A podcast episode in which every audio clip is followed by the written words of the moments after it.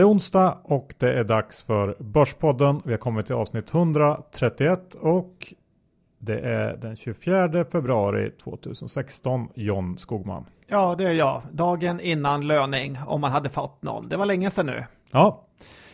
Eh, idag har vi väl eh, lite makro, lite mikro som vanligt att snacka om. Men innan dess så ska vi gå igenom våra härliga sponsorer. Degiro.se Signa upp er, skaffa konto, börja trada Europas marknader, Australiens marknader, Japans marknader. Eh, väldigt kul. Jag har ju min Diro-portfölj som jag twittrar ut då och då. Och eh, ja, gillar man att hålla sig uppdaterad på världens aktiemarknader så är det ett solklart val att ha ett konto på Digiro. Man kan ju ha flera konton och jag tycker man definitivt ska ha ett på Digiro. Lätt som en plätt att öppna konto. Ja, och tack Lendify. Lendify, ja, Johan, det är Sveriges svar på Lending Club. Bli din egen bank och låna ut pengar till kreditvärdiga privatpersoner. Dessutom med ett kreditsäkringssystem som faller in om en av de här personerna inte skulle kunna betala. Men öppna ett konto och se om det kan vara något för dig. Det är en rolig sidoinvestering som hittills gett 8% årligen för de som har investerat. Och eh, sen kan man ju låna pengar av dem också. Men det gissar att lyssnarna på Börspodden är med för att tjäna pengar än för att eh, betala ränta Johan. Det tror jag med. Och dessutom, gå in på börsjobb.se och sök ett jobb som finns ute. Lendify har väldigt många jobb ute om man är i det behovet. Ja, och Börsjobb är ju faktiskt igång på riktigt nu, så gå in där och kika och fyll i en sån här jobbprofil tycker vi att man ska göra. Bra, nu har vi eh, snackat nog om sponsorer och liknande. Vi kör igång veckans avsnitt. Och får väl säga att vi har fixat ännu mer med ljudet och vi hoppas att det kommer bli väldigt nöjda den här gången. Ja, För annars har du slösat bort oerhört mycket av våra pengar Johan. Ja, ja håller tummarna. Nu kör vi. Johan Doktorbergs Isaksson, index är kring 1340 och eh, efter några dagars uppgångar så har vi nu några rejäla nedställ efter varann. Börsen är kring 2% nu och eh, ja, vad säger du om läget just nu? Ja, ner igen nu några dagar efter förra veckans eh, riktigt kraftiga rekyl. Jag var och är väl fortfarande inne på att vi inte ska se några nya lows på börsen riktigt än. Även om man eh, börjar tveka lite grann när det blev så här svagt eh, direkt igen efter eh, studsen. Men ja, jag håller kvar vid den synen så får vi se. Och jag skulle gärna faktiskt vilja se lite högre nivåer för att gå kort börsen igen nu. Samtidigt så köper jag ju definitivt inte någonting som det ser ut nu. Ja, du är lite tvärtom. Du säljer när det är dyrt och köper när det är billigt. De flesta brukar ju köpa när det är billigt och sälja när det är dyrt. Och eh, vi har sett oljan haft en rejäl uppgång eh, de förra veckan på nästan 20-30 eh, procent från sina lows. Och eh, nu faller den tillbaka rätt kraftigt. Ja, det kommer nog vara ganska slaget i oljan eh, en tid framöver tror jag. Jag har ingen riktig syn där och jag hör inte till dem som eh, försöker eh, köpa på sig massa olja. För jag är, lite, jag är inte så där eh, jättepositiv ändå på kort sikt till oljan. Och eh, jag tycker det är svårt att ha någon riktig vy där. Så att jag, den håller man ju koll på såklart. Men det, jag försöker eh, att hålla mig ifrån och gå kort och gå lång olja hela tiden. Däremot så har jag tittat lite på det som hände i Storbritannien här sista dagarna. Det har ju varit på tapeten Brexit igen. Ja, de är lite mer sugna på att lämna EU nu. Ja, det, stödet för en exit har ju varit rätt högt i de här opinionsmätningarna man har sett på slutet och pundet har tappat eh, riktigt mycket sista tiden och är nere på ja, riktigt låga nivåer faktiskt. Fotbollsresan någon? Ja, den blir billigare. Eh, och jag har tittat lite på det här inför veckans avsnitt och lutar nog ändå åt att det inte blir någon Brexit, i alla fall inte den här gången. Eh, och dels för att det från eh, premiärministern Camerons sida inte riktigt fanns någon vilja för att promota det här stanna kvar alternativet innan det fanns en, en deal som de fick här. Och eh, jag tror att han kommer att, att, mobilisera stöd för att stanna kvar när vi närmar oss den här omröstningen i juni tror jag det var. Eh, även om man antagligen försöker vänta så länge som möjligt för att inte eh, stötta sig med dem inom partiet som ändå vill eh, genomföra en exit. Dessutom så finns det ju faktiskt rätt stora ekonomiska intressen för eh, Storbritannien att stanna kvar. Dels om man tittar på det från medias eh, synvinkel så Murdoch som ju är likställt med media i England och även i, äger stora mediahus runt om i Europa så finns det hans koncern skulle inte må bra av en exit och eh, det tror jag kan komma att prägla media i, i England fram till omröstningar så jag tror man kommer att svänga om där lite grann. Så den tredje statsmakten är korrupt? Och eh, sen så skulle stora delar av den här servicenäringen som är väldigt viktig i eh, England förlora enormt mycket på en exit. Vi har ju stora banker, eh, asset management, försäkring och så vidare. Det är en sektor som ger många högavlönade jobb och jag tror att många, eller stora delar av den här sektorn skulle tvingas flytta om man eh, genomför en exit. Eller så skulle då England kanske få gå med på villkor som liknar de som Norge och eh, Schweiz har. Som ju i grund och botten egentligen då är sämre än vad man har i dagsläget. Så att alla de här delarna tycker jag pekar på att det ändå kommer att svänga om här eh, när vi närmar oss och att det ändå kanske kan bli så att man stannar kvar. Ja, tittar man på bettingbolagen så känns det helt solklart att de ska stanna kvar och även om man tittar på Skottland omröstningen så var det lite nervigt innan men till slut vinner alltid den lätta vägen ut. Ja, och man kanske kan, om man vill betta på det här så kan man väl köpa lite pund. Ja, det är ingen dålig idé. Eller åka dit och shoppa Johan. Ja, vilket som. Idag har ju vi varit och träffat eh, Carmignacs eh, makroman nummer ett. Fredrik Leroy och eh, du vet ju att jag är hyfsad på franska men vi körde ändå snacket på engelska. Ja, du är lite av en språktalang. Men eh, din engelska är också fläckfri så det gick bra. Han var ju riktigt bäsig. Ja, han var otroligt bäsig. Det kändes som att han ville överta din titel, men du satte han på plats. Men han kallas Monsieur Bäs tydligen. Nej, men eh, de hade ju, som jag förstod det, noll nettoexponering i aktier i den här, deras största fond nu. Och det är ju ingen liten fond, den hade väl ungefär 45 miljarder euro under förvaltning och eh, hans, eh, eller deras tes nu var väl egentligen att USA kommer att göra marknaden eh, besviken framöver när det gäller tillväxt och eh, dessutom så har vi inte längre Fed som kan hjälpa till. De har låst in sig eller stängt in sig i ett hörn menar de på och eh, Eh, det som eh, Kamjak håller koll på nu noga är siffror från den amerikanska servicesektorn som ju har hållit emot ganska bra trots att vi har sett eh, vikande siffror från industrisektorn och eh, de menar att eh, snart så kommer det vända ner även eh, i servicesektorn i USA och då kommer börserna att rasa. Så är det kanske, men de får komma ihåg att eh, McDonalds snart introducerar chokladpommes så att eh, då kommer det gå upp igen. Ja, ja jag gillar honom i alla fall och eh, vi får följa upp där och se om de har rätt.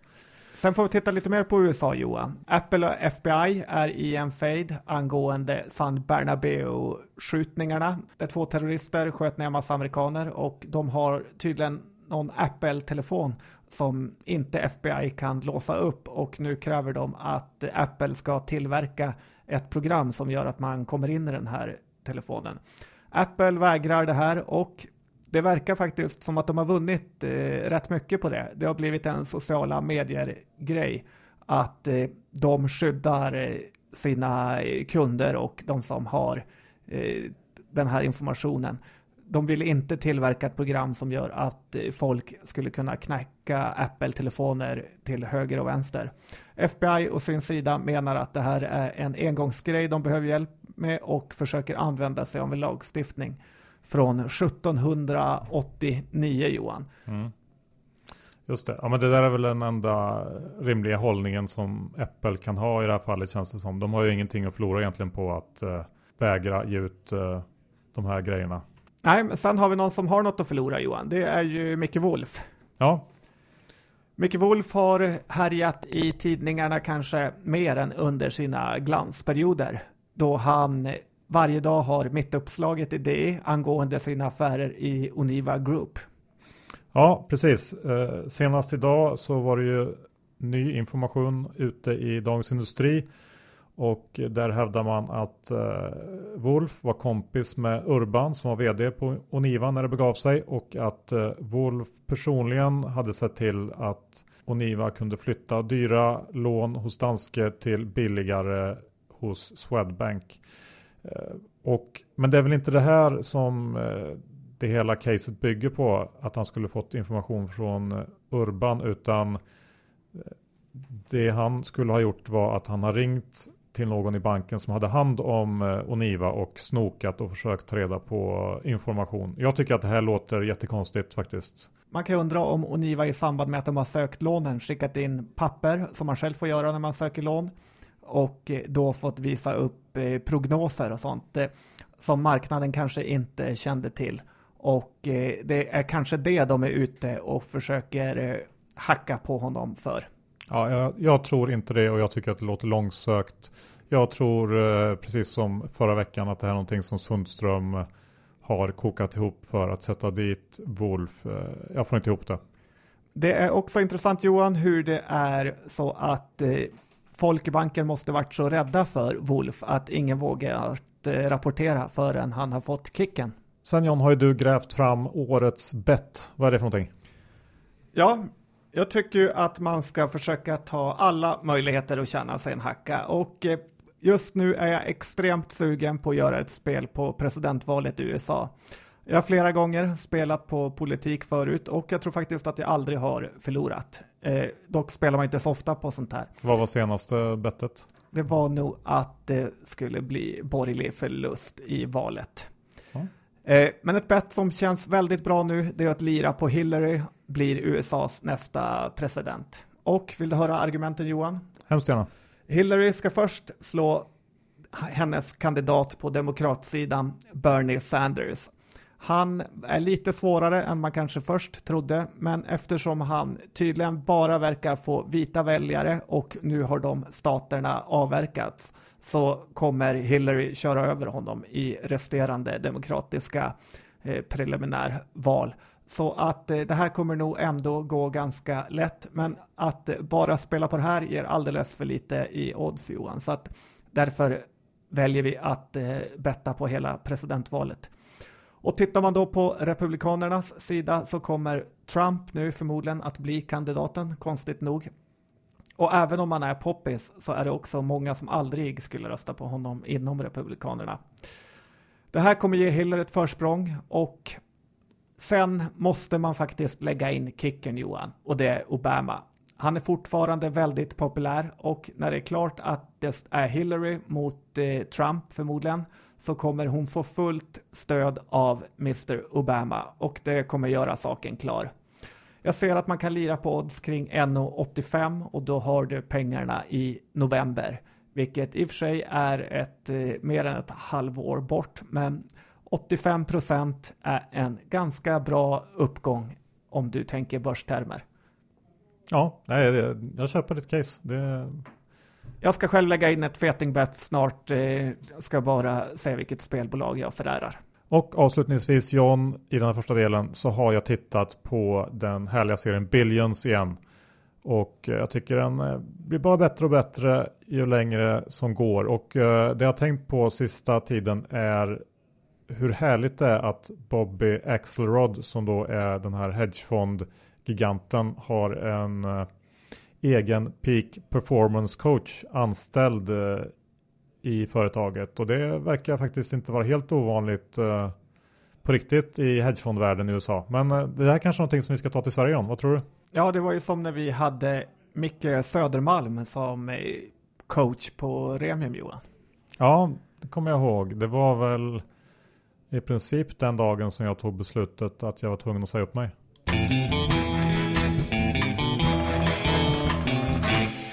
Okej John, vi måste ju snart sticka iväg till Uppsala för att prata lite med eh, studenterna där. Så att vi ska försöka riva av den här delen lite snabbt idag John. Vad säger du om det? Ja, jag tycker alltid det går ganska fort. Men det är ju kul. Ska du börja med eh, det som du tycker är mest intressant idag? Ja, jag tycker att man faktiskt inte ska ta rygg på mig, men jag har tagit en rapportspek i bostadsutvecklaren Magnolia. Jag tror det kommer bli en riktig rökare till rapport. Ta inte rygg på mig för att jag har hyfsat stor felprocent. Men det borde vara omöjligt att den här rapporten blir dålig.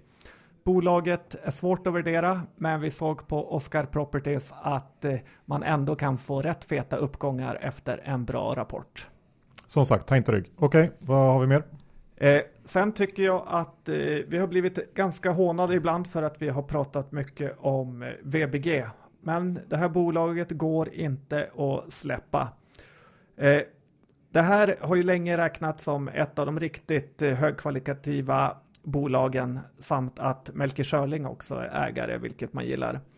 Själv har jag funderat på att gå all in i det här bolaget vid flera tillfällen, vid 130 och vid 120.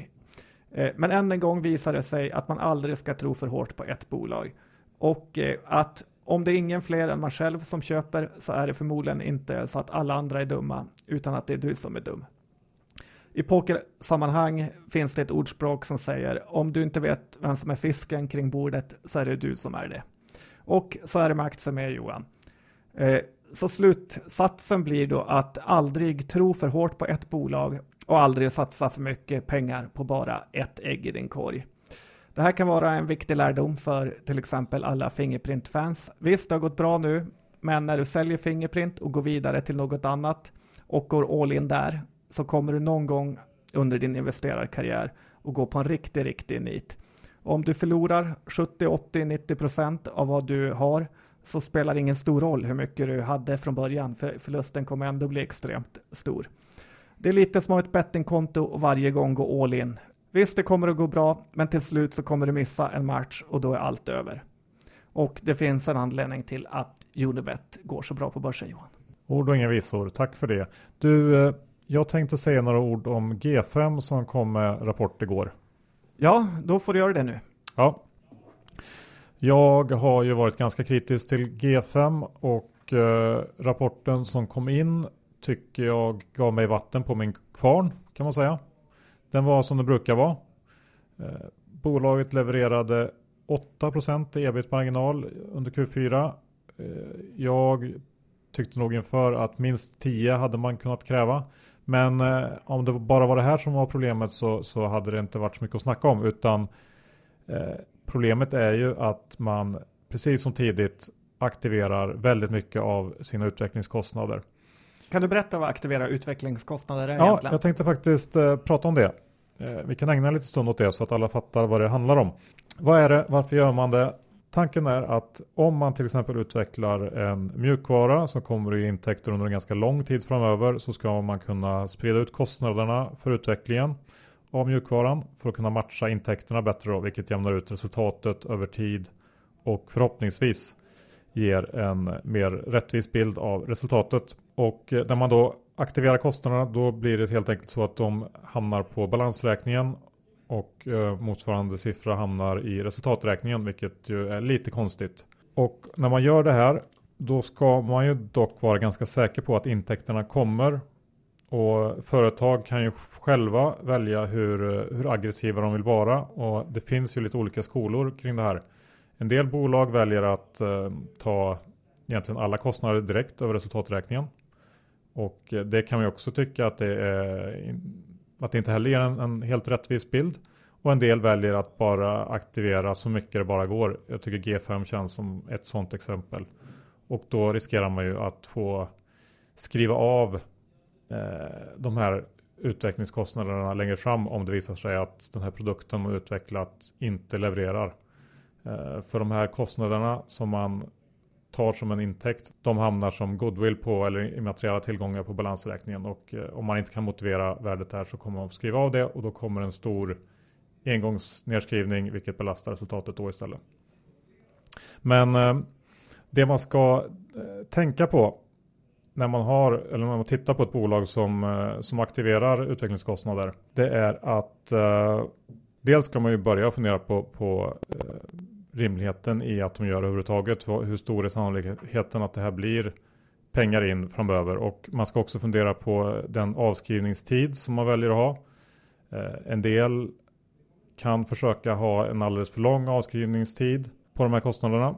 Och så ska man också komma ihåg att den här typen av tricks skiftar om lite grann i kassaflödet. Eh, för istället för att eh, kostnaden påverkar kassaflödet i den löpande verksamheten så kommer det in under investeringsverksamheten. Och jag tror att många tänker att kassaflödet det kan man inte trixa med. Men det här är faktiskt ett sätt att trixa med kassaflödet så att man kan tro att kassaflödet från den löpande verksamheten är bättre än vad det egentligen är. Så eh, ja, håll koll på det här för det här är en, eh, en ganska viktig grej att titta på tycker jag. Ja, det låter onekligen som att det är ganska krångligt också. Ja, och tillbaks till, till G5 så aktiverar de nästan 16 miljoner i Q4. Och så skrev de av eh, 8 och sen var de tvungna att göra en sån här engångsnedskrivning på 2,7. Eh, alltså att de hade aktiverat för mycket tidigare och nu tvingas skriva ner det. Netto så gav det i alla fall ett resultatbidrag på 5 miljoner. Och det är en ganska stor del av de 8,4 miljoner som man redovisar som eh, rörelseresultat. Så att allting kokar ner till det vi har sagt förut att G5 har problem att eh, att tjäna särskilt mycket pengar. Mycket aktiveringar och eh, jag tycker man kan se det här lite grann som, som eh, ett bolag som går runt nu men eh, inte så mycket mer och det man har är väl kanske en option på att de får till en riktig hit någon gång och då kan det ju bli eh, kul. Men som det ser ut nu så skulle jag inte köpa det här. Nej, inte jag heller. Håller utanför G5 och satsa på Spiltans paradox istället om man gillar spel. Ja, vad har vi med John? Ja, Anoto har gjort nyemission igen och eh, det här är en liten nyemission bara så att man klarar sig till nästa nyemission. Dagen efter de gör en riktad så kommer det ett positiv icke-nyhet som tillåter alla att vara med, som var med i den här nyemissionen att kliva ur. Det här spelet är riggat för att lura dumma småsparare som fortsätter tro. Jag kan lova det er att det här är inte den sista nyemissionen vi ser. Håller utanför Anoto alltid. Ja. MP3 och det här var en helt okej okay rapport. Inte den där slamdanken som jag kanske hade hoppats på tyvärr. Men med 5% i direktavkastning och ett eh, förvaltningsresultat som är en bra bit under 10 tycker jag att det här är köpvärt i den långa portföljen. Sen tror jag att vi förmodligen kommer se insiders börja pumpa på med köp igen. Så jag tippar att ju närmare utdelningen vi står, ju närmare 45-50 kommer vi se i den här aktien. Okej, okay. Diös då? Diös kom ju också dagen eller två dagar innan. Det här är också en fin rapport. Det är lågt värderat, också en direktavkastning på 5% Den här kan också röra sig när vi närmar oss utdelningarna. Jag ser inte någon jättepotential åt något håll vad gäller Diös och eh, eftersom det är så likt MP3 så föredrar jag ändå MP3s lite mer inriktning mot kuststäder och hungrigare ledning. Mm. Sen har ju klustret kan vi säga Bure och Catella kommit med rapporter. Ja, och eh, Bure är ett bolag som jag faktiskt gillar nu. Eh, jag tycker att det är intressant med den stora substansrabatten man kan se. Eh, Bure består ju främst av två bolag, Johan. Vilka då? Ja, eh, Vitrolife och Mycronic va? Ja, helt rätt. Mycronic är närmare 40% av Bure och Vitrolife 20. Och eh, det här är ju två bolag som har gått väldigt, väldigt bra.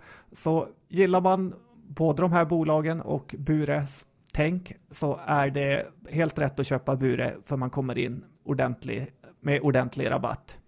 Och Catella, det är väl där du är specialist Johan, men de har ju blivit lite utsatta för en kupp. Många inom finansbranschen har stört sig rätt mycket på deras hedgefond som varit extremt lönsam. Nu hade någon tipsat DIs, alltså Dagens Industris alltså redaktion och de gjorde en liten scoop på det och fick Catella att ändra sin hedgefondstruktur eller avgiftstrukturen. Främst. Ja, precis. Man hade ingen high watermark innan, vilket ju är lite konstigt att man kunde ha det så. Ja, och vad säger de om rapporten? Ja, den var ju jättebra som väntat och eh, Catella har ju faktiskt eh, blommat ut på slutet och blivit uh, ungefär det som man hoppades på när den stod i 5 kronor. Ja, och vad synd att det sålde på 8 då. Ja, lite synd. Eh, vi har även Ework, konsultmäklare Johan. Det här är ett av våra favoritbolag.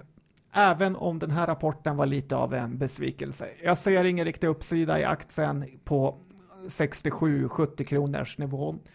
Självklart val i den långsiktiga portföljen, men på den här kursen är det mer en trading sell än ett köp, även om bolaget såklart är bra. Eh, tråkiga banker skulle skriva att bolaget var fullvärderat. Men det betyder för oss traders sälj, Johan. Helt sant. Rekryteringsgänget WISE och SCR har också kommit med rapporter och här känns det som att Börsveckan vann över Börspodden. WISE rapport var inte alls så stark som man kanske hade hoppats medan SCR fortsätter att ånga på. Det finns egentligen inget någon större potential i något av de här bolagen, men om jag är tvungen att välja så blir det SCR för att Börsveckan kommer skriva en köprek på måndag. Ja, låter som ett klokt val. Och John, om jag säger gör det rätta? Så säger jag korta Cloetta inför rapport. Oj då. Varje rapport är förväntningarna lite för högt uppskruvade. Sedan Bengt stack har det inte riktigt varit samma sak i det här bolaget. Bengt Baron alltså. Bolaget dras med lite nedläggningskostnader och eh, sen fick de storhetsvansinne och höjde priserna massor i Italien, vilket gjorde att ingen ville köpa. Bolaget är väl hyfsat billigt jämfört med storbolag som Mondelez och liknande, men Cloetta är ju lite sämre än Mondelez får man nog säga. Bolaget börjar ge utdelning nu med en 50 öring per aktie och eh, största ägaren köpte en miljon aktier dagen efter rapport. Det finns ju något härligt med att äga en massa fina varumärken. Men uppsidan och nedsidan Johan är ganska begränsad i det här fallet nu så att den är väl fairly valued. Ja, men kan vara värd att hålla koll på ändå om det skulle bruna ur ordentligt på börsen. Verkligen, för det är ju no kvalitet. Lifco och Carl Bennet Johan. Ja, vad har du att säga om det gänget? Ja, Carl Bennet börjar mer och mer kliva fram som en superinvesterare. Getinge sänker väl hans betyg lite, men Lifco kom verkligen med en superrapport. Didner och Gerge gjorde förra årets klipp då man lurade av stackars Karl Lifco för långt under hundralappen. Jag tror inte det är så synd om honom i och för sig. Jag tycker synd om honom. Ja. Sen har vi ju Mekonomen Johan, bloggarnas favorit. Ja, det går ganska segt där. Ja, gulsvarta laget som de snackar om. Det här bolaget har inte levererat på flera år nu. Nye vdn har enligt mig gjort ett eh, stort misstag att han inte gjorde som Micke Wolf, det vill säga ta en riktigt fet engångskostnad när man startar för att sen kunna göra återföringar. De har sagt att de ska stänga Danmark och tagit kostnader för det, men de har ändå inte lyckats kliva ur den där härvan helt. Det här kommer att dra ut på tiden och det gillar inte börsen. Det här mekaköpet börjar mer och mer verkar vara ett misstag och eh, sen har man dessutom halva Coop-ledningen i sin egen ledning nu, vilket i min bok inte heller är så bra. Aktien är dock extremt svingvänlig för traders, ner mot 160 kronor för att sen nästan alltid gå upp till 180 igen. Så är man konfident i bolaget så är det bara att köpa på dippar. Och nu är det dags för det sista bolaget eh, som vi ska prata om och det får bli Unibet idag. Ja, Champions League drog igång igår, åttondelsfinalerna och eh, det är ju väldigt, väldigt mycket reklam för spelbolag i pausarna. Och det som fick mig att tänka till det var att Unibet nu säger att man tar bort insättningsavgiften vilket de måste tjänat otroligt mycket pengar på genom åren. De tar också och höjer återbetalningsdelen för Premier League-matcher, det vill säga att de höjer oddsen. Och det här tror jag de bara gör, inte för att vara snäll, utan för att konkurrensen är stenhård inom den sektorn. Unibet har gått eh, som tåget under en lång period och det här tycker jag är tecken på att eh, det kanske inte blir lika lätt att tjäna pengar i framtiden spelbolagen försöker kompensera de här problemen med att införa mer och mer så kallad action betting. Det vill säga mer typ av kasinoliknande spel under fotbollsmatcher. Typ vem får nästa inkast eller guldkort och så vidare. Ja, mål inom fem minuter och så vidare. Och eh, här spelar ju folk bort eh, pengar mycket lättare än det man gör när man väljer ett lag innan matchen. Ja. Så ja, jag tror nog vi kan ha sett toppen på spelbolagen, Johan. En liten varningens flagg helt enkelt. Helt rätt.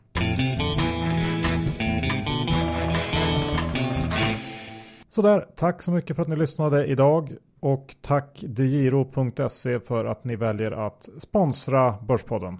Öppna konto, trada världen, degiro.se. Ja, och Lendify. Tack ni också. Ja, bra jobbat Lendify. Sök ett jobb på Lendify, sätt in pengar på Lendify och tjäna 8% i ränta. Titta in och se om det är för något för dig och var med i Sveriges Lending Club.